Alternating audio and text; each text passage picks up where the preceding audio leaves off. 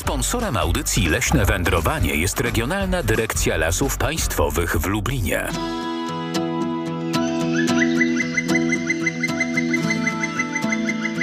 Leśne wędrowanie.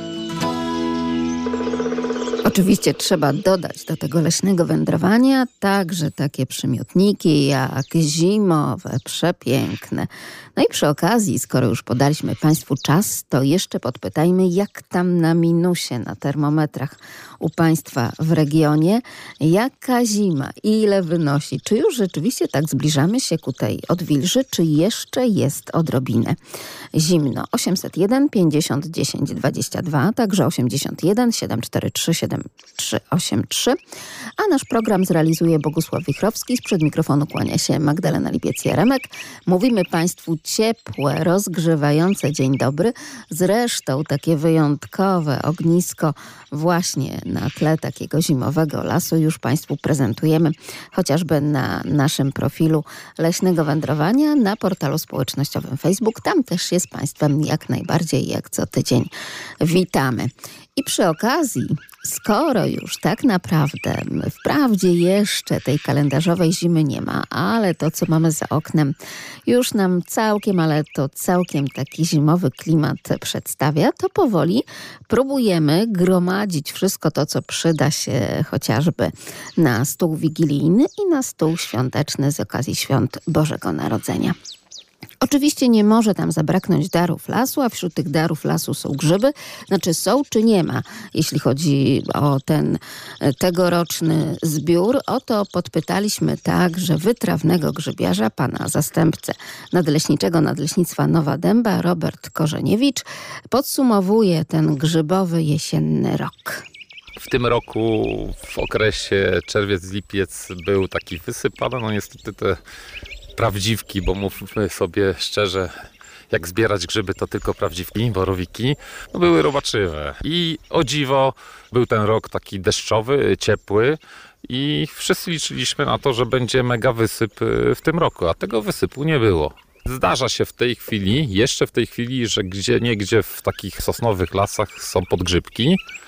Małe podgrzybki, już te starszawe takie, ale jak przymrozki ostatnie mi pokazały, potrafiły sobie poradzić z tymi grzybami. Już one generalnie nie nadają się do spożycia. Takie zamarznięte to nie. Takie zamarznięte to nie, ale czy aby na pewno? Bo przecież właśnie cały internet teraz obecnie zalany jest fotografiami nie tylko zimowego pięknego lasu, czyli śnieg, te drogi leśne, no przepiękne obrazki, ale również zamarznięte grzyby. Czy Państwo to widzieli? Jeżeli ktoś z Państwa jest na tak zwanych grupach grzybiarzy, to tam tych zdjęć naprawdę jest całe mnóstwo. Oczywiście są takie fotografie, kiedy to pod zimową pierzyn, pierzynką, taką śnieżną, e, gdzieś jeszcze wychyla się jakiś kapelusik grzybowy i to uwaga, jadalnego grzyba, ale też są takie zamarznięte na dłoniach pokazywane grzyby. Cóż na to pan zastępca nadleśniczego? Ale czasami mam wrażenie takie, że jak się chwalą zamarzniętymi, to, to nie wiem, czy może oni sobie wyciągają z lodówek z zeszłego roku, żeby pokazać ludziom i trochę tych ludzi jednak powkurzać, że u nas coś jest i szukajcie u siebie w terenie. I oczywiście to się takim ludziom udaje, bo człowiek nie potrafi usiedzieć w domu. Jak widzi, że ktoś zbiera grzyby, to, to sobie mówi: Nie, ja muszę, ja muszę coś tam zebrać, bo, bo chociaż zapasy są, ale zawsze to jest przyjemnie chodzić po lesie i, i znaleźć się o takiego pięknego prawdziwka. No tak, ale czy ten zamarznięty to rzeczywiście jest ten najbardziej wyczekiwany i poszukiwany? Czy Państwo też mają takie podejrzenia, że być może te zamrożone to jednak wyjęte z lodówki, a niekoniecznie znalezione podczas zimowego spaceru? Ale grzyby zostawmy.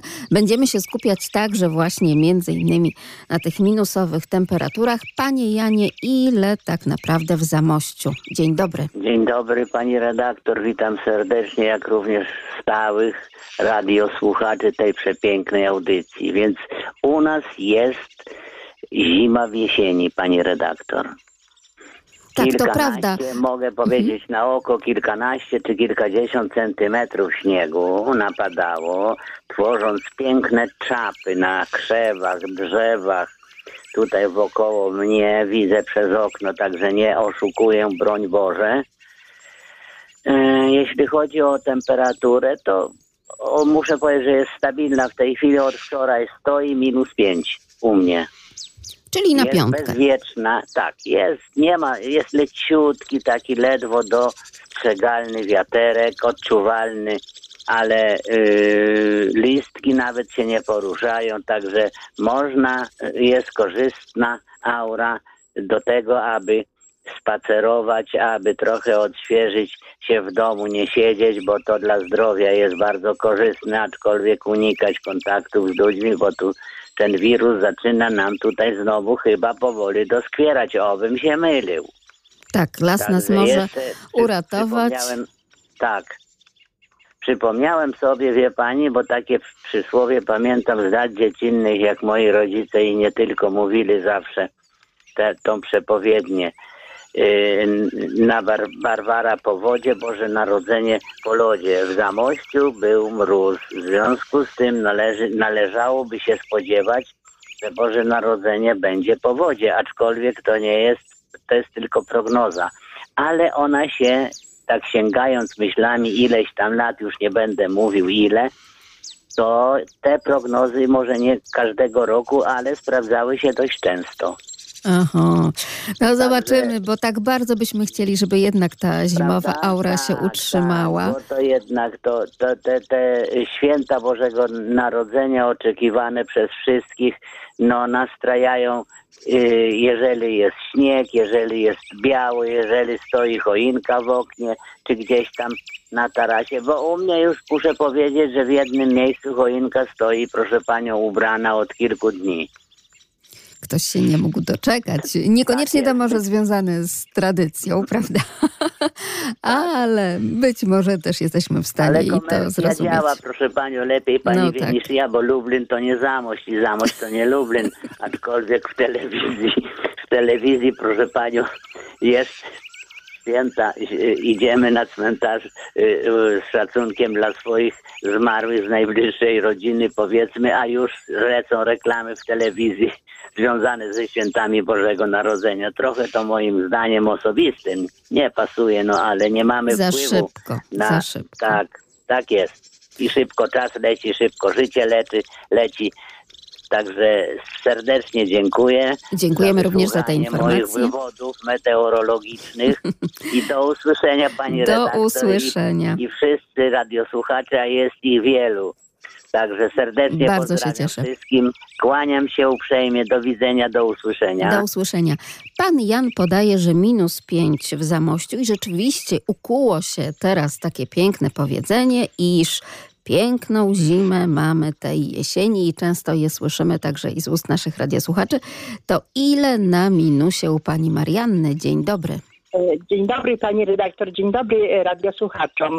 U mnie na termometrze również e, minus 5 stopni, ale jeszcze wieje wiatr ze wschodu, także to jeszcze wzmaga uczucie zimna. Ale no faktycznie, tak jak powiedział mój poprzednik, szanowny pan Jan, że zima jest no piękna. No ja tutaj właśnie obserwuję moje podwórko. Niedługo będę stroiła choinkę dla ptaków, wieszając im różno, różne e, przysmaki, jakieś pyzy, dzwonki, słoninki i tak dalej, które też będą mogły korzystać właśnie, jak do tej pory korzystają z karmników tych wiszących, tych naziemnych. No i cóż, mogę powiedzieć, tak jak powiedział pan profesor, bardzo barwnie nam opowiada, jak, jak y, zwykle o, o przyrodzie, o zwierzętach, o, zwłaszcza o ptakach. Także i ja mam tutaj możliwość obserwowania z bardzo bliskiej odległości, bo nawet może z odległości pół metra na parapetach zaokiennych, gdzie mam tutaj też mnóstwo sikorek, bogatek, nawet modraszki. Także a, też z kilku metrów, z odległości kilku metrów obserwuję inne gatunki ptaków. I cóż, to, to przecież ta, ta, te ptaki różnobarwne, yy, wspaniałe, różnej wielkości są ozdobą tego naszego zimowego krajobrazu. A więc obserwuję taką hierarchię ważności, że w pierwszej kolejności muszą tutaj zdobywać pokarm, muszą, chcą y, i wymuszają zdobywać pokarm te większe ptaki, na przykład sójki y, czy, czy sierpówki, a bardzo sprytna sroka jak przylatuje, to również przegania te, te mniejsze ptaki. Także jest to naprawdę wspaniała, wspaniała okazja podpatrywać te okazy mm, ptaków, których y, w innych porach roku nam się to już nie zdarzy, bo wiosną one już są, odlecą do swoich środowisk, już będą przygotowywać się do lęgów, a zima to jest taki okres, gdzie naprawdę my możemy je z bardzo bliskiej odległości, na przykład ja mam taką możliwość, obserwować te piękne okazy. I na przykład patrzę na dzięcioły. Dzięcioł duży to taki leniuch. On bardzo lubi w jednym miejscu, jak spotka jakieś świeże tłuszczyki, to sobie tam wy, wydziobuje i zjada. Natomiast średni, on woli być na gałązkach, y, tam się przemieszcza z drzewa na drzewo i więcej między tymi gałązkami. Obserwuję pełzacza, który jest takim maleńkim ptaszkiem, który należy do tych najmniejszych, tak jak myśli królik czy strzyżyk. Także mm, łapki ma tak jak schowane, schowane e, w piórkach. Przemieszcza się e, spiralnym ruchem po pniach drzewa i tak jak myszka e, swoim e, takim cienkim, zakrzywionym do dołu dziobkiem wydobywa też i tłuszcze, bo bardzo lubi masełko, czy tam jakieś smalczyki, a również wydobywa owady. Także jest to możliwość, ale wielką rolę u mnie spełnia taki naturalny karmnik. Jest to pień obumarłego klonu pozostawiony i y, na wierzchołku tam są jeszcze gałęzie winobluszczu, a tutaj w pieni to również wkładam jakieś tłuszcze zwierzęce. No i również sikory, bogatki, modraszki to lubią słoninkę w większości. I właśnie dzięcioły, czy nawet y, jakieś jeszcze inne okazy, nawet i sójka potrafi tam pod, pod, podlecieć i uczepić się tego, tego właśnie tej kory i wydobywać tłuszcze. No mazurki, duże stada mazurków przylatuje i wróbli. No mazurki to są takie mądre ptaki, one przylatują stadami, więc część tych ptaków siedzi na gałęziach, na gałązkach drzew i obserwuje. Ewentualnie gdyby jakieś zagrożenie było ze strony na przykład kota, bo dla niego też jest karmnik jest atrakcyjny, czy krogulca, to od razu dają sygnał i te wszystkie ptaki szybko od, odlatują sobie gdzieś dalej. Także jest to naprawdę wspaniała okazja. Ja już od godziny siódmej rano patrzę, jeszcze ciemno, bo przecież słońce wschodzi nawet już dalej niż pół do ósmej, a, a one już tutaj koczują i żeby dostać im, dostarczyć im karmę, bo dzień jest bardzo krótki, a noc długa i one muszą zdobyć odpowiednią ilość tej karmy, tego pokarmu, żeby przetrwać, więc jest to bardzo ważne. A co w lesie? E, A co w lesie? No, e, ze względu na te opady, na te czapy śniegu, także tylko raz byłyśmy z moją przyjaciółką w lesie, bodajże wczoraj.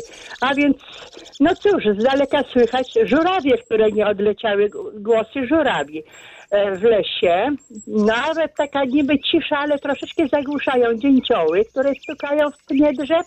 Widać również kuźnie dzięciołów po łuskach, które znajdują się pod drzewami, pod sosnami czy pod świerkami. Poza tym słychać takie ciche szepty myśli królików, e, które tam się gdzieś przemieszczają. Strzyżyki są mniej płochliwe, z tymi ogonkami zadartymi do, do góry też tam podśpiewują sobie, słychać sikory. A mrowiska, a mrowiska są właśnie podziurawione, a więc to jest zasługa dzięcioła prawdopodobnie zielonego, który ma długi język i wydobywa tym językiem e, te, te właśnie mrówki tam gdzieś głęboko, głęboko sięga. Także no cóż, jest to wszystko bardzo ciekawe, bardzo przyjemne, no i trzeba żyć z naturą na co dzień i cieszyć się tym, co mamy właśnie wokół siebie i dbać o przyrodę. No dziękuję bardzo Pani Bardzo redaktor, dziękujemy Pani. Marianno. Ja tak się wsłuchiwałam, wsłuchiwałam z pewną taką nikłą obawą, bo między innymi przygotowałam dzisiaj dla Państwa taką zimową ornitologiczną zabawę. To znaczy będziemy sobie między innymi chociażby gdzieś tak próbować rozwikłać, jakież to po odgłosach i efektach oczywiście ptaki pozostały na zimę na szczęście akurat te, które przygotowałam, pani nie wymieniła, więc bardzo dobrze, nie ma podpowiedzi ze strony pani Marianny. Możemy przystąpić do działania. Bardzo dziękuję jeszcze raz pani Marianno i do usłyszenia jak zawsze. Zachęciła nas pani do tych wędrówek po lasach. Drodzy państwo, skoro, tak jak zaznaczyła pani Marianna, iż y, naprawdę wartościowe jest to, abyśmy umiejętnie i w zgodzie z nauką dokarmiali ptaki, nie szkodząc im, to wiemy doskonale, bo takim przykładem są te wszystkie karmniki, y, także te naturalne, tuż przy leśniczówkach, bo leśnicy doskonale wiedzą, że ptaki po prostu to ich sprzymierzeńcy. Też, też, to prawda, to e, pomagają, dlatego też staramy się ptakom pomagać, yy, poprawiając ich warunki życia. Nie tylko poprzez wieszanie budek, co też oczywiście robimy, ale po prostu ptaki dobrze sobie radzą jak mają gdzie mieszkać, jak mają zdrowy ekosystem, bo wtedy po prostu łatwiej jest im, że tak powiem, budować rodziny, łatwiej im się rozmnażać, łatwiej zdobywać pożywienie. Także dbając o ptaki na pewno dbamy o las. Dbając o ptaki, dbamy o las, dbamy także o wszystkie inne ekosystemy, bo teraz, drodzy Państwo, chciałabym Państwa zapytać o pewnego właśnie takiego typowo zimowego ptaka. Zresztą jego nazwa też jest typowo zimowa. Wprawdzie może to być odrobinę y, trudna zagadka tutaj dla mieszkańców naszego regionu lubelskiego, bo gdybyśmy teraz znajdowali się na przykład nad Bałtyku brzegiem, to byłoby to troszeczkę łatwiejsze, a to ze względu na to, że właśnie między innymi ten ptak, który teraz już się tutaj do nas odzywa, na terenie Polski jest objęty oczywiście ścisłą ochroną gatunkową, ale przede wszystkim w polskiej części Morza Bałtyckiego szacuje się, iż naprawdę całkiem sporo tych osobników zimą właśnie się znajduje. E, drodzy Państwo, cóż to może być za ptak, który ma bardzo taką zimową nazwę? Ta nazwa jest związana z nazwą pewnego sprzętu. Jeśli tylko by Państwo rozejrzeli się tak w kuchni, nawet teraz, to z pewnością znajdą Państwo nazwę tego wyjątkowego ptaka. Ptaka, który niekoniecznie w lesie, ale właśnie gdzieś nad wodą możemy spotkać i to możemy spotkać zimą. 801 50 10 22, także 81 743 7383. Czekamy na odpowiedź. Jestem bardzo ciekawa, bo chyba jeszcze nigdy nazwa nawet tego ptaszka tutaj nie padła. I to jest kolejny przyczynek do tego, żeby z profesorem Grzywaczewskim omówić także i ten gatunek, bardzo zimowy gatunek.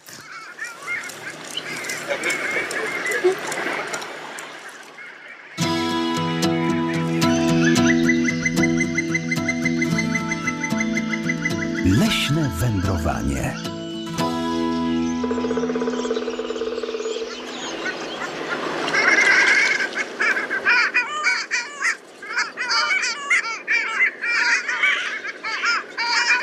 Prawda, jakie ciekawe odgłosy. To najliczniejszy ptak, który po wodzie pływa i już wiemy mniej więcej jak się nazywa, zimujący w polskiej strefie Bałtyku.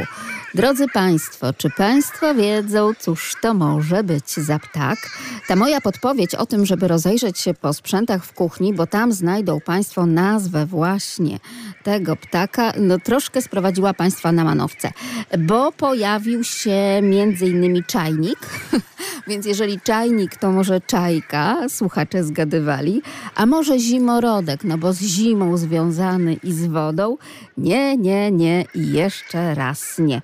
W takim razie jaka nazwa, także nazwa sprzętu, który teraz jest niezbędny absolutnie, nawet zimą, nawet zimą, w naszych gospodarstwach domowych, tutaj powinna się pojawić. Halo, halo, dzień dobry. Dzień dobry, to jest lodówka. Tak jest, to jest lodówka. No to jeszcze z jakiego gatunku tutaj musisz nam troszeczkę wyjaśnić dla tych, To którzy nie wiedzą. kaczka. Kaczka lodówka, oczywiście, że tak. Zastanawiałam się, cóż ona może mieć wspólnego z lodówką. Ty może doczytałeś, może wiesz? Ona jest taka trochę z polarnych, ze biegunowych trochę, może to z tego wynika. Tak, to prawda, jeśli chodzi o tundrę, prawda, na przykład, jak najbardziej, ale myślę, że też ten kolor, na przykład samca, no bo ta kaczka lodówka odznacza się okrągłą głową, takim króciutkim dziobem i Mhm. samiec, który jest większy, ma taki bardzo charakterystyczny, mm, charakterystyczną barwę upierzenia, po prostu taka jest jaśniejsza, jasnosiwa, więc tak jakby był pokryty troszeczkę śniegiem, jakby był taki oszroniony, prawda? Tak. Więc jak najbardziej tak. Ja jestem zachwycona. Że ty odgadłeś tę kaczkę, lodówkę, ale tak to jest, kiedy między innymi trafiamy gdzieś na nazwy, które w jakiś sposób są nam bliskie, na nazwy właśnie ptaków, zwierząt y, czy jakichś innych owadów, y, to łatwiej zapamiętujemy, prawda? No i tutaj tę kaczkę, lodówkę naprawdę łatwo dzięki temu zapamiętać, ale to prawda, jeszcze nigdy chyba o tym gatunku nie rozmawialiśmy na antenie, więc zima, lód, śnieg, jak najbardziej można to wszystko połączyć. A ciebie, jak rozumiem, cieszy zima, prawda? Tak. Udało się już y, jakąś bitwę na śnieżki przeprowadzić, bałwana ulepić tak. może? A dzisiaj jak? Zimno czy nie zimno? Czy jeszcze nie wychodzi? Zimno. Jest 4 stopnie. Minus 4 stopnie, ale jeszcze na dworze chyba nie byłeś, prawda? Jeszcze nie. Jeszcze nie, więc wszystko tak naprawdę e, przed Tobą, tak jak i przed, e, myślę, większością e, z Państwa. Gdyby tylko gdzieś rzuciło Państwa w stronę Bałtyku, to proszę koniecznie zerknąć, bo rzeczywiście akurat tych kaczek lodówek nad Bałtykiem najwięcej możemy zaobserwować. No i wtedy, kiedy są w takim stadzie, to może nam się po prostu nie pomylą. A jak tam Mikołaj? Czy przyniósł coś ornitologicznego, tak jak sobie życzyłeś? Mhm. No, no to dobrze, a cóż to było? No kto widza? To jest naprawdę konkretny naukowy sprzęt. To już nie jest taka typowa zabawka. Do czego będziesz go wykorzystywać? Do opatrzenia na różne ptaki w nocy. Do Na obserwowania. Tak? No i myślisz, y, a już się to sprawdziło? Już coś zaobserwowałeś? Jeszcze nie. Więc mamy nadzieję, że to się wszystko uda jak najbardziej i będziemy czekać na te wszystkie Twoje obserwacje. Może jakieś notatki powstaną. I tutaj już mamy zaczątek w tak wczesnym wieku dziecięcym jakiejś pracy naukowej. Powodzenia. Dziękuję bardzo za przekazanie radiosłuchaczom tej prawidłowej odpowiedzi. Wszystkiego dobrego. Dziękuję Ci bardzo. Dziękuję, do widzenia. Do usłyszenia. A my, drodzy Państwo, już teraz wychodzimy z tej kuchni i odchodzimy od tej lodówki, chociaż może akurat Państwo są właśnie w jej pobliżu, bo może czas na śniadanie. 9 minut nam pozostało do godziny 8. To chyba dobry czas na takie sobotnie, rozgrzewające jednak może śniadanie, no ale coś z tej lodówki też trzeba wyjąć. A my przechodzimy teraz do zupełnie innych efektów dźwiękowych, ale to też jest ptak zimujący w Polsce.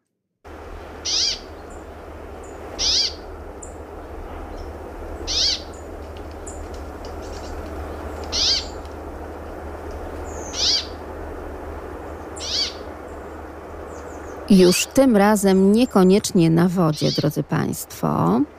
To gatunek takiego małego ptaka wędrownego z rodziny łuszczakowatych. Tak sobie pomyślałam, że pytając o te ptaki zimowe, no to wiadomo, że tak sikorki już omówiliśmy chyba wielokrotnie, prawda? Wróble też jak najbardziej, czyli wszystkie te ogile były tydzień temu, prawda? Mówiliśmy o tym takim bardzo, bardzo pięknym, czerwono-jaskrawym brzuszku, e, który się nam pokazuje właśnie gdzieś na tle tego białego śniegu. A teraz e, taki oto ciekawy ptaszek.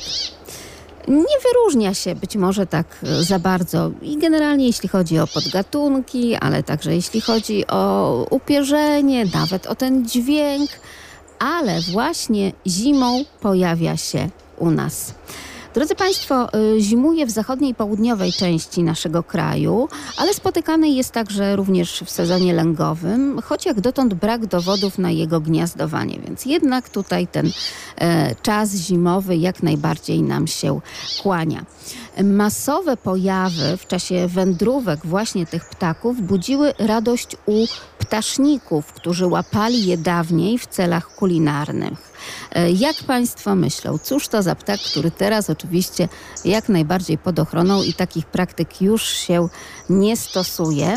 E, Rzadziej niż inne ptaki śpiewające hodowano właśnie akurat te ptaki w klatkach, no bo tu wynika to wszystko z tego, że takie wabienie i śpiew dla nas, dla ludzi nie brzmią zbyt melodyjnie, melodyjnie w porównaniu oczywiście z innymi gatunkami e, ptaków. Tu możemy się wsłuchać, no i tak niekoniecznie niekoniecznie nam się to tutaj układa. Natomiast jeśli chodzi o poszukiwanie nazwy, to tym razem nie w kuchni szukajmy, ale gdzieś chociażby w słownikach języka polskiego. To taka lingwistyczna e, nazwa, e, która też e, dotyczy języka chociażby starocerkiewnosłowiańskiego, jak najbardziej.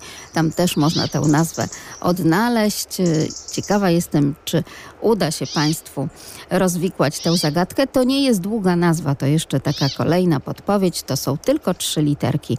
801 50 10 22, także 81 743 7383.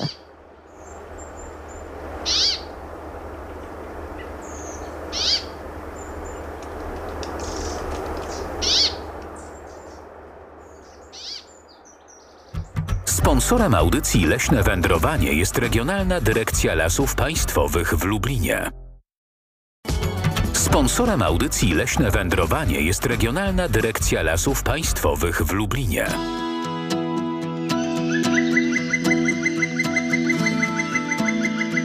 Leśne wędrowanie.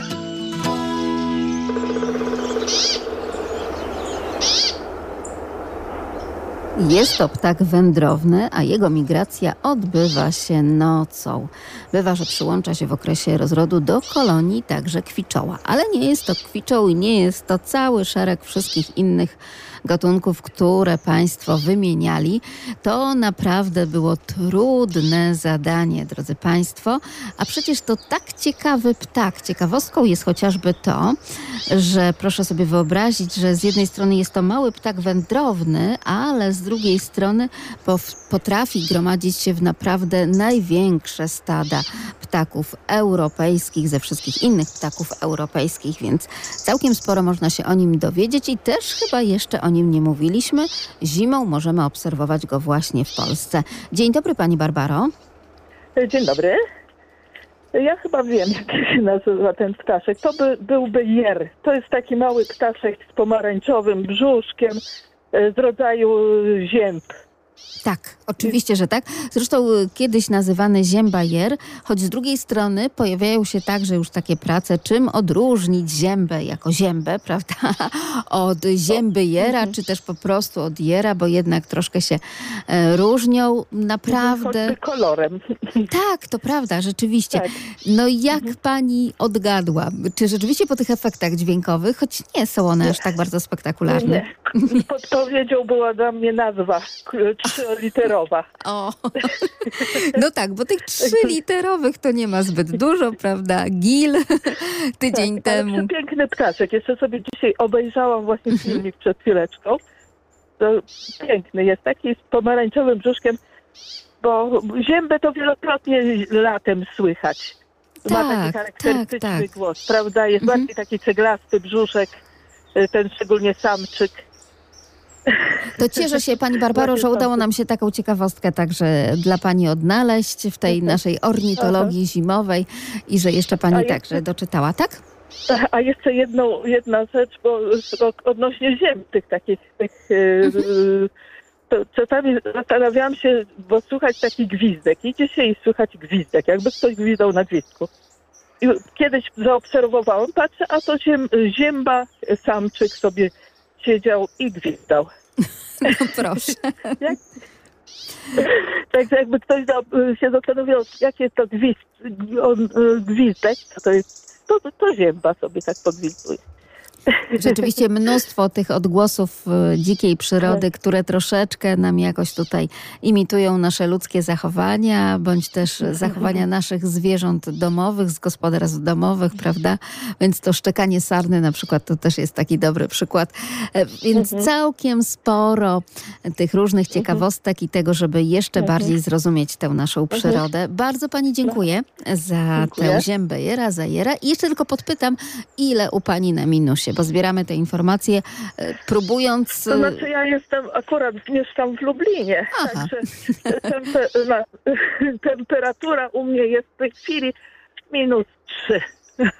No proszę, to jeszcze zależy w której części, prawda, naszego miasta, Pani Basiu, e, bo tam, gdzie bliżej rzeki, ja mam tę przyjemność, no to tak o dwa jeszcze niżej było, prawda? Więc tak minus Aha. pięć nie, i tak jak tutaj wskazywali radiosłuchacze też i z regionu. Bardzo Pani dziękuję za te informacje. W takim razie do spotkania również i w Lublinie. A będziemy niedługo przepytywać Państwa także z takich oto ptaków, które także zimą odzywają się i w dużych miastach, i w Lublinie też jak najbardziej, ale jeszcze powracamy do śniegu. Dostaliśmy, drodzy Państwo, przepiękny obrazek, obrazek e, tuż u podnóża Tatr, bo tam pan Marcin nas słucha. Pozdrawia oczywiście całą naszą redakcję i leśników z Lubelszczyzny i słuchaczy właśnie z regionu lubelskiego. No i tam tej zimy i tego łopatowania u podnóża Tatr to troszkę więcej chyba niż tutaj u nas e, w Lubelskiem. A jeśli chodzi o śnieg, to wiadomo, że śnieg to woda i to także cieszy leśniczych. Chociaż podkreślają chociażby pracownicy Nadleśnictwa Nowa Dęba, że ten rok y, nie był taki zły, jeśli chodzi o opady tego wszystkiego mokrego, co z nieba. No w tym roku od y, września to tej wody mieliśmy aż nadmiar w nadleśnictwie Nowa Dęba, bo jak od września zaczęło padać, tak padało nam tutaj do, do końca listopada i te, ten dzień, w sumie dwa ostatnie te dni, czyli 27, 28 to jest ten śnieg. Także tej wody to my mamy w nadleśnictwie Nowa Dęba pod dostatkiem. Jak na razie wody pod dostatkiem akurat tam. Będziemy w tym tygodniu sprawdzać zupełnie inne rejony, chociażby lasy janowskie. Natomiast e, śnieg śniegiem, woda wodą, ale wiatry dawały się we znaki właśnie w lasach w Nowej Dębie.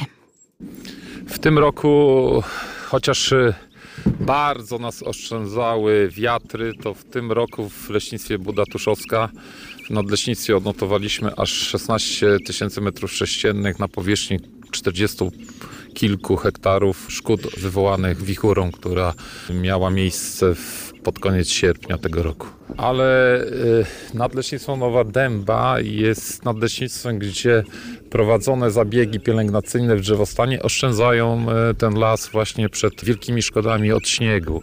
I też jeszcze do tego roku nie, by, nie byliśmy nadleśnictwem, gdzie odnotowało jakieś ogromne szkody od wiatru. No niestety tak się stało, że przyszła trąba powietrzna, a, a na trąbę powietrzną po prostu nie ma siły i, i stało się jak stało. Musimy do końca kwietnia następnego roku zakończyć pracę z sprzątaniem tych wywrotów i złomów, ze względu na to, że zalegająca masa takiego drewna może spowodować zagrożenie od szkodników i oczywiście zagrożenie pożarowe. I na to wszystko trzeba zwracać uwagę, o czym mówi pan zastępca nadleśniczego Nadleśnictwa Nowa Dęba, pan Robert Korzeniewicz. I tak jak państwo słyszeli, leśnicy myślą przyszłościowo. My jeszcze myślimy o tym, że proszę bardzo, tu grył dzień, tu zastanawiamy się, jakie będą te święta Bożego Narodzenia, a oni już sięgają hen hen, chociażby gdzieś tam do kwietnia przyszłego 2024 roku. Drodzy Państwo, a my powracamy do naszej zabawy, czyli ptaki zimujące w Polsce, te, które teraz w tym okresie możemy usłyszeć, a nawet zobaczyć, bo kiedy nie ma liści zieloniutkich na drzewach, troszeczkę inaczej mamy to płótno niemalże, czy też tę płaszczyznę do porównywania ornitologicznego, ale też i wszystko inne w przyrodzie nam się po prostu o wiele piękniej odsłania. No to proszę się wsłuchać tym razem w takie oto odgłosy.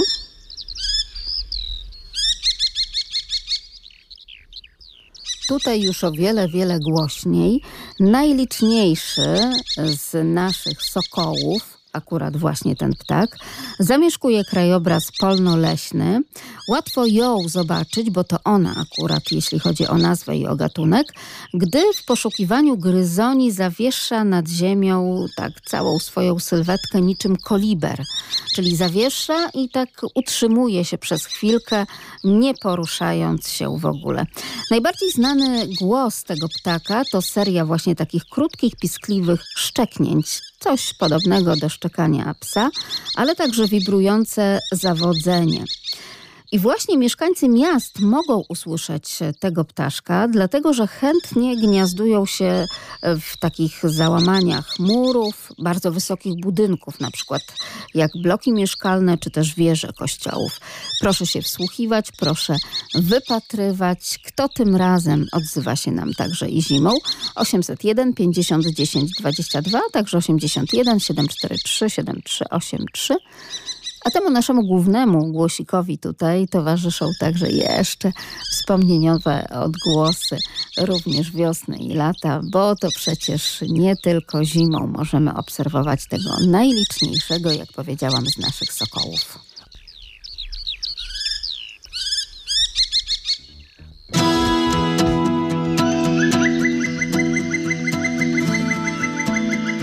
Leśne wędrowanie.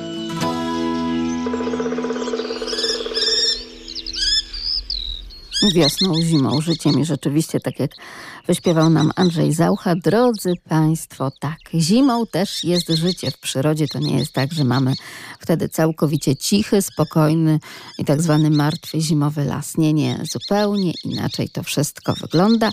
Są ciekawe odgłosy, nie tylko w lesie, ale tak jak i zaznaczałam Państwu, również i w miastach.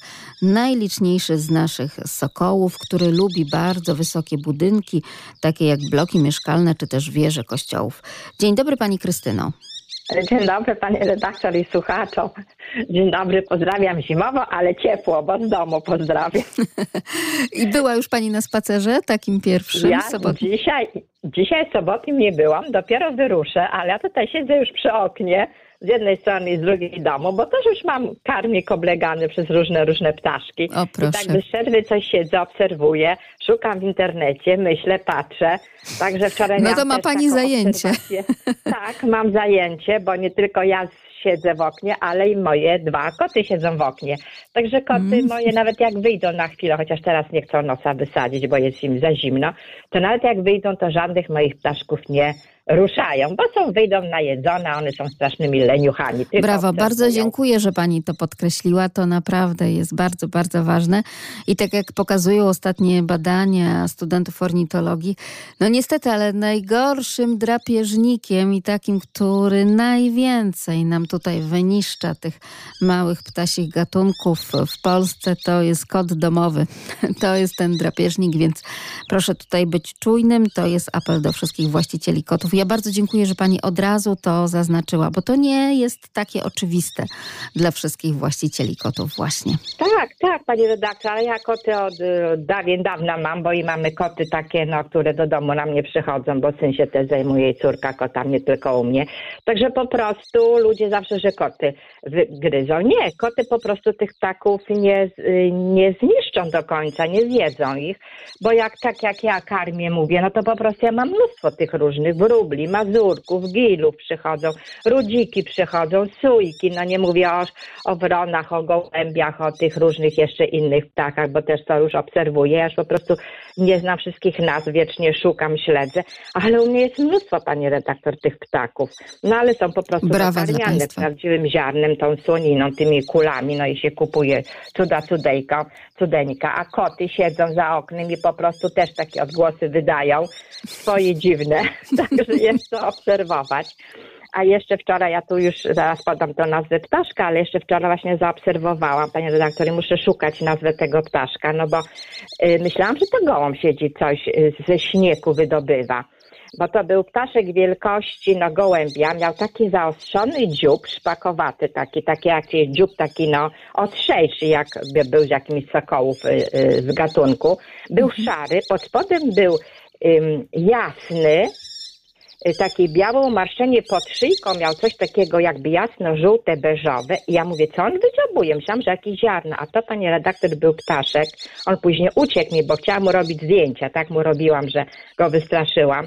I później był, y, się okazało, że tam gołąb jest jakiś. y, On był padnięty, wpadł mu w ten śnieg, bo on najpierw pióra rozszarpywał i wyjadał mięso. No ja oczywiście muszę w internecie pośledzić, popytać się ludzi, bo to ptak by właśnie taki, jest jakiś, jakiś jastrzębiowatych, takich, no takich bardziej szponiastych, który miał te, ten dziób taki szponiasty. Drapieżnik, jednym słowem. Drapieżnik, właśnie, bo on mówi, albo m, musiał przelatywać z tym gołębiem, złapać go, bo ten gołąb już nie żył, albo po prostu mu wpadł w ten śnieg na podwórku i wydziobywał. Najpierw pióra po- powyfruwały, a później właśnie mm, do, do mięsa się dobrał, do ciała. Ach, ta nasza Także- natura i przyroda niekoniecznie tylko i wyłącznie taka różowo-cukierkowa, prawda? Tak, bo on później uciekł takie większe drzewo uciekł, a tu to chodzi nam o pustułkę. Oczywiście, że tak. Tu chodzi akurat o pustułkę. Jasne, to już było łatwiejsze. Tak, to było łatwiejsze niż tamta moja wczorajsza obserwacja, ale no tych spustówek też już się coraz mniej słyszy głosu, bo ich tak nie widać, a głosy, no po prostu są te domy wszystkie już szczelnie pod, pod dachem są porobione te miejsca, że one nie mają gdzie się chować tak w sumie, a drzewa są wycinane, te takie duże, duże, stare, ale ma taki właśnie fajny taki głos szczekający. Ma Pani rację. Warto chyba zapytać też o to i profesora Grzywaczewskiego i innych ornitologów, czy tak jak podobnie na przykład dla jeżyków te budki są rozstawiane, czy również dla pustułek można cokolwiek innego w zamian skonstruować, skoro tak bardzo ocieplamy, prawda, skutecznie, no Tak, bo to też tak, jest bardzo ważne. Te, tak, te nasze budynki, więc czy warto tutaj w zamian coś wymyśleć po prostu dla tych pustułek, żeby jednak e, ciągle jeszcze były także i tutaj razem z nami. Bardzo Pani dziękuję, jak zawsze. Ja też dziękuję i za te dalej. Ja obserwuję swoje też ptaki. Bardzo dobrze i proszę to połączyć tak jak zawsze. Dziękuję ze słuchaniem Leśnego Wędrowania, czyli mamy i obraz, proszę bardzo, i wideo, i audio. Wszystko się zgadza. A skoro i wideo, i audio, no to teraz przejdźmy do kolejnego audio dźwięku. Ciekawa jestem, czy tym razem uda się Państwu rozwikłać tę właśnie zagadkę.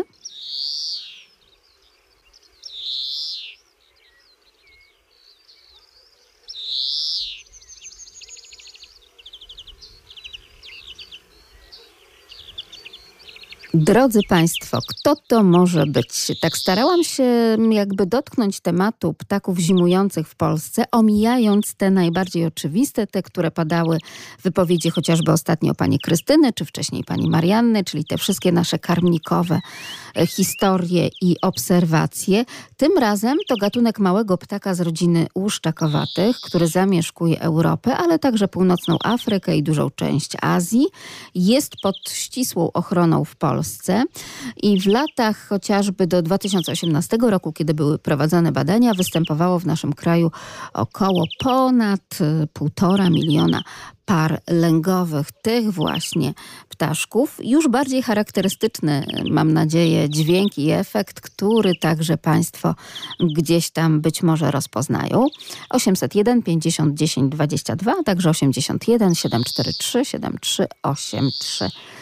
Drodzy Państwo, y, ciekawa jestem, czy uda się Państwu rozwikłać tę kolejną zagadkę, czy niekoniecznie. Tak, też ewentualnie mógłby pojawić się w naszych karmnikach właśnie zimą. Natomiast my przechodzimy, drodzy Państwo, do bardzo ważnego tematu, tematu, który bezpośrednio dotyka i to nie tylko w tym mijającym już i zbliżającym się ku końcowi e, roku 2023, ale tak naprawdę w ostatnich kilku nawet latach, czyli hejt na leśników. To jest temat, który leśnicy chcą poruszać, także w naszej audycji. Chc- Chcą Państwa także uwrażliwiać się na te sprawy i próbują tłumaczyć, z czym tak naprawdę to wszystko się wiąże. Zastępca nadleśniczego Nadleśnictwa Nowa Dęba, pan Robert Korzeniewicz, zwraca uwagę, że coraz częściej, chociażby w mediach społecznościowych i generalnie w internecie, na różnych grupach miłośników, o dziwo, miłośników, tak, przyrody, pojawia się hejt na las. No, ludzie lubują się w jakichś sensacjach. E, Media społecznościowe umożliwiają ludziom e, tak zwane incognito i, i pod pseudonimami, jak nie widzi się e, człowieka, czyli twarzą w twarz, można naprawdę wiele rzeczy ponapisywać i nie brać za to odpowiedzialności. I to są rzeczy, które naprawdę bolą i dotykają e, leśników, ludzi wykształconych, jeśli chodzi o kwestie związane z przyrodą. I tak naprawdę pan zastępca nadleśniczego Nadleśnictwa Nowa Dęba zastanawia się, skąd bierze się to wszystko. Czy przypadkiem czasem także z takiej niedokładnej wiedzy, czy może wprost po prostu z niewiedzy? Społeczeństwo polskie, chociaż przecież tak jak i my kształciło się w podstawówkach, czyli jakieś elementy tej biologii były, nie potrafi zrozumieć, tak, tak mi się wydaje, że nie potrafi zrozumieć lub nie chce zrozumieć, że drewno jest produktem odnawialnym. Te drzewa po prostu się sadzi i sadzi się nie jako plantacje, tak jak gdzieś tam każdy próbuje być mądrzejszy od nauki, czyli od nauki leśnej. Drzewa. Dlaczego sosny mamy najwięcej w Polsce? No dlatego, że sosna rośnie na glebach, które najczęściej występują w Polsce. Bielicowo czy bielice lub bielicowo-rdzawe gleby. I tak jakbyśmy chcieli kukurydzę posadzić na piasku. Tego się nie da. Bo, no, można po, posiać tą kukurydzę, ale ta kukurydza nie urośnie, więc tą sosnę sadzimy na siedliskach, czyli glebach o takich strukturach, gdzie ona będzie rosła e, jak najlepiej, ale leśnicy, żeby nie dopuścić do tworzenia monokultur jednogatunkowych, czyli tworzymy według ścisłej nauki leśnej bioróżnorodność, czyli próbujemy wprowadzać coraz więcej gatunków liściastych, takich jak dąb, takich jak brzoza, takich jak bóg, tam gdzie oczywiście gleby i to siedlisko pozwala. W takim razie rozejrzyjmy się wraz z panem zastępcą nadleśniczego Nadleśnictwa Nowa Dęba dookoła nas. Jaki drzewostan nas otacza? No, drzewostan nas y, otacza różnogatunkowy, aczkolwiek y, dominującym gatunkiem głównym jest y, sosna, tak jak na większości terenów Polski, ale jak pani redaktor zobaczy tutaj, to i, i są buczki, y, są świerki, są jodły w podszycie i, i jodły, które są w drugim piętrze tego drzewostanu. Nawet w drzewostanie sosnowym na uboższych siedliskach przy zachowaniu celów gospodarki leśnej e, odnawia się las w sposób naturalny, bo te jedliny, e, które tutaj widzimy, to, to niejednokrotnie są to jedliny powstałe z odnowień naturalnych. A jodła to kolejny piękny leśny temat. Czy podczas swoich wędrówek leśnych zwracają Państwo uwagę także akurat na jodłę? To nie jest takie oczywiste drzewo iglaste, powiedziałabym, które na przykład tak najbliżej otacza e, Lublin, jako naszą aglomerację, ale już na przykład właśnie lasy Nowej Dęby, czy też lasy Nadleśnictwa Tomaszów jak najbardziej wiodłe obfitują. Jednym z głównych gatunków naszych lasów nadleśnictwa Tomaszów, oprócz dominującej procentowego udziału sosny, dominuje też i jodła. Jak to mówimy zawsze, ja akurat mam taki sentyment, bo pracując e, ponad 20 lat w terenie jako podleśniczy miałem właśnie styczność z jodłą. Dla mnie jodła jest gatunkiem, a zarazem drzewem takim dumnym, dorodnym i, i stwarzającym odpowiednie warunki środowiskowe, jak i też walory estetyczne. Jodła, jak powiedziałem, jest u nas w mniejszej ilości jak sosna czy bóg, ale chciałem zaznaczyć, że jodła głównym jej miejscem po prostu rozwoju i takich najlepszych Europa Środkowa i Europa Południowa. U nas w Polsce bardzo dobrze sobie radzi i też w Sudetach Karpackich, a także w Beskidzie Środkowym i Beskidzie Niskim. My na Roztoczu możemy się pochwalić, bo mamy zbliżone warunki do tych najlepszych warunków jej bytowania. Tam, gdzie ona sobie najlepiej żyje, oprócz Europy Środkowej i Południowej, jeszcze oczywiście nie, nie podałem, są to Alpy, zachodnia ich część i Pogórze Alp, jak również Chorwacja i Bośnia. Tam mamy, możemy powiedzieć, że tam jodła jest, jak to się mówi, potęgą, czymś. U nas jest ona w takiej mniejszości, ale coraz bardziej zaczyna twarzać takie, że możemy się poszczycić tym, że już możemy powiedzieć, że mamy lite drzewostany jodłowe, gdzie głównie Tomaszów dominuje w takich drzewostanach jodłowych jak leśnictwo Ulów i leśnictwo Tomaszów, jak również sąsiadujące z nami nadleśnictwo Józefów. Też bardzo ma piękne drzewostany, gdzie już to właśnie zarysowują się drzewostany lite jodłowe. Czego mówię o jodle? Dlaczego jodła? Nie sosna, nie świerk, nie modrzew jako z gatunków iglastych. Dlatego, że mówię jodła spośród wszystkich naszych gatunków iglastych, tutaj żyjąca, rosnąca, żyjąca, rosnąca oczywiście na naszych y, terenach y, wschodnich, jest specyficznym gatunkiem, tak zwanym odbiegającym od pozostałych gatunków iglas. A dlaczego? Dlatego, że pierwszą zasadą jest bardzo wymagająca co do gleby. Wymaga gleb żyznych, głębokich, oglejonych. Drugą cechą jest, jest to, że w naszym klimacie kontynentalnym dość, tak można powiedzieć, przenośni daje, daje sobie radę z, z mrozami. Jest bardzo wrażliwa na przymrozki wiosenne, co jest takim minusem delikatnym dla niej. I co najważniejsze, wilgotność klimatu. Klimat nasz, musi, ten dla jodły jest taki, że musi mieć odpowiednią wilgotność.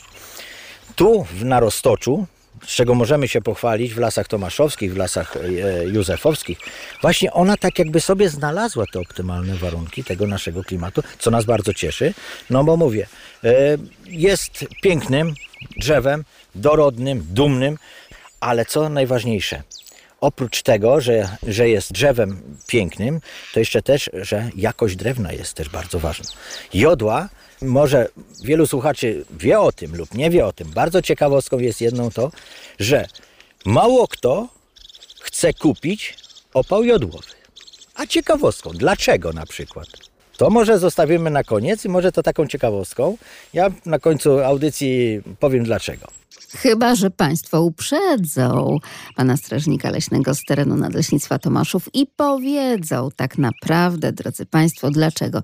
Dlaczego jednak opał jodłowy to nie, nie, niekoniecznie i to zupełnie nie w tę stronę idziemy i nawet na ognisko też nie za bardzo się nadaje. Państwo podziwiają nasze leśne zimowe ognisko na naszych stronach internetowych, ale także na leśnym wędrowaniu, nasz profil polecamy serdecznie Także pan Marian podziwia zdjęcia z ogniskiem i mówi, że tak naprawdę, jeśli chodzi o takie zimowe krajobrazy i ognisko, i kiełbaski, i śnieg, i las, to ma w zasięgu ręki.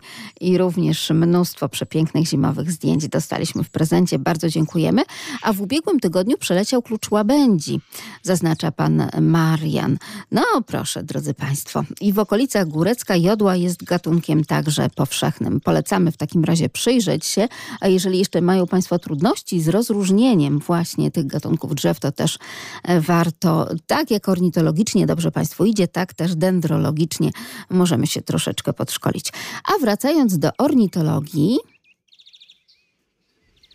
takie dźwięki, drodzy Państwo, słychać właśnie u gatunku tego ptaszka, o którego teraz Państwa pytamy, e, czyli takie przeciągłe, lekko trzeszczące sylaby. Samiec odzywa się już pod koniec zimy, czyli troszeczkę to jakby wyprzedzamy, ale no wiadomo, że tutaj już w tym zimowym klimacie próbujemy e, te ptaki wskazywać. Pod koniec zimy właśnie takimi efektami, dokładnie takimi odzywie, odzywa się. I nie jest to czeczotka, nie jest to także myśli królik. Proszę w takim razie szukać dalej, a razem z nami pan Józef. Dzień dobry. Dzień dobry pani redaktor i witam wszystkich radiosłuchaczy. To, co pani by obserwowała przez okno, jak ten ptak spadł tam do śniegu i tam coś dziobał, to była jego zdobycz, nazywa się krogulec. Bo ja to mam tego nieprzewidzianego, takiego niemiłego gościa często też u siebie i te ptaki uciekają. A jak zdobędzie większego, czasami się mu wyrwie y, ten ptak. Tak. Y, Czyli rzeczywiście on także poluje gdzieś tam w okolicach y, tak, tak, tak. karmników, prawda? Karmników. Tak, tak, tak. I kiedy nie ma tych liści, to łatwo jemu zdobyć taką zdobycz. No u mnie na Jerzębinie wisi ten karmnik, to ja jego często obserwuję jak to mówiąc. To jest z rodziny szponiastów, tych jaszczębi, tych, no, ten ptak. A co chodzi do, o e, u mnie przy karmniku, tak samo są e, goście e, z ptaków gil, teraz mm, no, sikorki oczywiście, sójka, jak to mówiąc teraz, kowalik, ym, dzwoniec, no jeszcze inne. I muszę do nich dostosować. O, pa, dla kosa muszę przygotować jabłuszka, y, dla sikorek, jak to mówiąc, słone, słonecznik, ale oczywiście też orzechy. Jak to mówiąc, mam orzechy. A panie Józefie, gdzie pan tak naprawdę wyszukał te wszystkie informacje, czyli co dla kogo jest najlepsze i najsmaczniejsze, żeby każdemu coś dobrego położyć na ten stół? Tak, wie, wie panie, oni sami mnie pokazują, bo jak dam, jak to, to, nie są zadowoleni z tego, że no na przykład kos nie lubi tam pszenicy czy inne i on lubi jabłuszka, ale on taki jest troszkę nietowarzyskie, bo jak przylecie partnerka czy partner y, do tego jabłuszka, to on odpędza ich, gania ich tutaj, odpędza. Także nie jest takie towarzyskie. No ale co zrobić? Taka jest Panie Józefie, skojarzyło mi się to troszeczkę z karmieniem dzieci. E, Takie najnowocześniejsze trendy dietetyczne w karmieniu dzieci ostatnich lat mówią o tak zwanym żywieniu BLW, czyli Bobas lubi wybór. Ja bym to zamieniła tutaj y, tak ornitologicznie na PLW, czyli ptak lubi wybór też. Żeby było zdrowo i wszystkie mikroelementy tak, trafiły tak, tam, gdzie trzeba i do tego, do kogo trzeba, prawda? Mhm. Super, bardzo panu dziękuję i dziękuję tak, także, jeszcze- że mimo, mimowolnie, e, panie Józefie, Mhm. udzielił pan odpowiedzi na nasze pytanie, bo jako ostatni ptak, który zagląda do pana karmnika, wymienił pan po prostu tego, co tak ładnie dzwoni, czyli Dzwoniec. tak jest, to jest Dzwoni. dzwoniec. Dzwoni nam tutaj dzwoniec, oczywiście. Panie redaktor, tylko jeszcze powiem tak szczerze, że z początku kos nie chciał tego jabłuszka jeść, bo one są zatrute, preskane, ale ze względu na jego głód zmusza się do jedzenia. Tak, na przykład też wróble nie chcą za wiele jeść pszenicy. Ona też jest spreskana te cha- chemia. No i nie bardzo tego, no ale jak to mówiąc, głód zmusza. No, do No na ważne dobrego rzeczy nam pan tutaj zwraca uwagę. Ostatnio, a propos pomocy sztucznej inteligencji, także w naszym żywieniu, pojawiły się takie aplikacje, również takie mierniki kieszonkowe. Zobaczymy, może kiedyś będą już w takim użyciu po prostu dla szerokiego grona, czyli przykładamy na przykład do danego warzywa czy do danego owocu e, taką aplikację z takim oto czujnikiem, który nam wskazuje ilość azotanów zawartych, prawda? E, Na przykład właśnie w tej marchewce, w tym jabłku, w tej brukselce i tak dalej, i tak dalej. I to nam pokazuje, czy to jest rzeczywiście ta zdrowa żywność z naszego targu malutkiego i tutaj zachwalana, że to na pewno ekologicznie i przy żadnych absolutnie opryskach to to nie stało. Wtedy można to zweryfikować. Ciekawa jestem, czy to się rzeczywiście upowszechni, czy z taką aplikacją będziemy również chodzili do sklepów, bo no proszę, to tutaj ptaki nam wskazują, tak? Co jest dobre, a co niezdrowe. Panie redaktor, przepraszam. Proszę. Jabłko, jabłko tam, y, to jest najzdrowsze tam, gdzie robak jest. A jak nie ma robaka, to też tam nie będzie, gdzie chemia jest. To prawda. I też nie to takie wyrysowane równiutkie jak z fabryki, prawda? Te błyszczące, te błyszczące. Tak. Zwłaszcza, że nabłyszczane są tak jak liście Tak, w, tak, kwiatów gdzieś w kwiaciarniach, żeby ładnie wyglądały i zachęcały do kupna. No moglibyśmy tak długo, panie Józefie, dziękuję bardzo, ale jeszcze kolejni dziękuję radiosłuchacze czekają. Dziękuję pięknie. Do usłyszenia. A teraz już witamy pana Andrzeja. Dzień dobry. Dzień dobry panie redaktor, dzień dobry wiernym słuchaczom. No cóż, ten dzwoniec to może tylko tyle zupełnie, że to stworzonko bardzo ciekawe no, kolorystykę ma upierzenia. Bo taki, taki szaro-oliwkowy na wierzchu, prawda, a żółtawy od spodu i na koniuszka skrzydeł. No i ten ogonek taki charakterystyczny, rozwidlony bojowo. Bojowo to jest bardzo dobre słowo u dzwońca, bo mówią o nich też takie jest powiedzenie to chuligany ptasie. Mianowicie nie atakują innych ptaków, ale między sobą prowadzą taki rejwach i takie wymieniają zdania głośne i lotkami podparte, że dosłownie kotwuje się tam i to między sobą potrafią inne ptaki odstraszyć. To jest taka bardzo, bardzo ciekawostka fajna o nich. I łatwo znowu zapamiętać, czyli tak, że chodzi o to, że jeden drugiemu może nieźle przydzwonić, prawda? Ten dzwoniec. Tak, to, to, to, to, przygruchać, przydzwonić. A propos pani redaktor, jeszcze ptactwa, to takie ciekawe zdarzenie z mojego życiorysu. Mieliśmy zajęcia y, w Zarzeczu, tutaj nad Jeziorem Żywieckim To były skoki na wodę ze spadochronem, żołnierskie sprawy.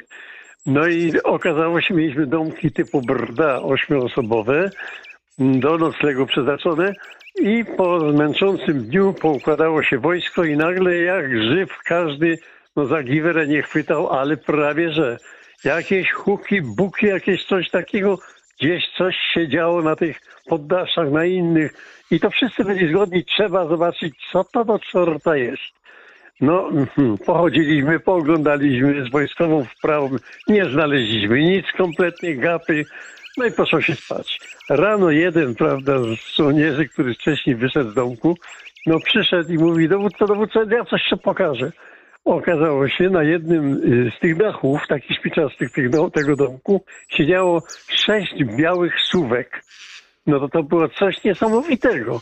I to, to były młodziki jakieś. I one potrafiły tak koncertować, prawda, że dosłownie no, wprowadziły niepokój. Wojsko się nie mogło zorientować, wróg czy nie wróg. A sześć, no to naprawdę mieli sześć Państwo co oglądać. W porządku usadzonych. Naprawdę mieliśmy coś pięknego. No, no po prostu takie, takie przerwy w tym, zanim się zmoczyło w wodzie, prawda, i zrulowało spadochron, to jeszcze człowiek się wspominał, że takie Świetne historie. Ja czekam na tę książkę y, pełną takich właśnie pana opowieści. Będziemy promować na antenie koniecznie. Bardzo dziękuję panie, panie Andrzejku. Jest bliska zakończenia, tylko nie mogę rozpocząć. A, rozumiem, dobrze. To trzeba się zdopingować koniecznie. Czekamy jak najbardziej. Bardzo pięknie dziękuję. Pozdrawiam serdecznie. Pozdrawiam serdecznie. I drodzy Państwo, jeszcze tak jak obiecaliśmy, koniecznie musimy zająć się tą, tą kwestią opału, prawda, na zimę. Mało kto chce kupić opał jodłowy. A ciekawostką, dlaczego na przykład? To może zostawimy na koniec i może to taką ciekawostką. Ja na końcu audycji powiem dlaczego. No i okazuje się, że właśnie już teraz mamy ten koniec audycji. Ja wiem, że Państwo telefonują, że są tacy, którzy wiedzą, którzy chcą odpowiedzieć, ale już pozwólmy panu strażnikowi leśnemu z terenu nadleśnictwa Tomaszów udzielić tej odpowiedzi, bo bardzo go bawiło, że taką oto zagadkę, a nie inną może Państwu zadać. Drewno jodłowe jest mało palne. Wręcz praktycznie można powiedzieć, wcale się nie chce palić. Więc proszę to wziąć pod uwagę, jeżeli będą Państwo dbali o swoje piece, czy też o swoje kominki i ogniska w lesie, w miejscach dozwolonych i oznaczonych przez leśniczych. Tutaj zaznaczamy również jak najbardziej tak. Proszę się trzymać ciepło, zobaczymy jak z tą odwilżą będzie. Spotykamy się za tydzień, tuż po godzinie siódmej w sobotę, jak zawsze. Magdalena Lipiec-Jaremek, kłaniam się. Sponsorem audycji Leśne Wędrowanie jest Regionalna Dyrekcja Lasów Państwowych w Lublinie.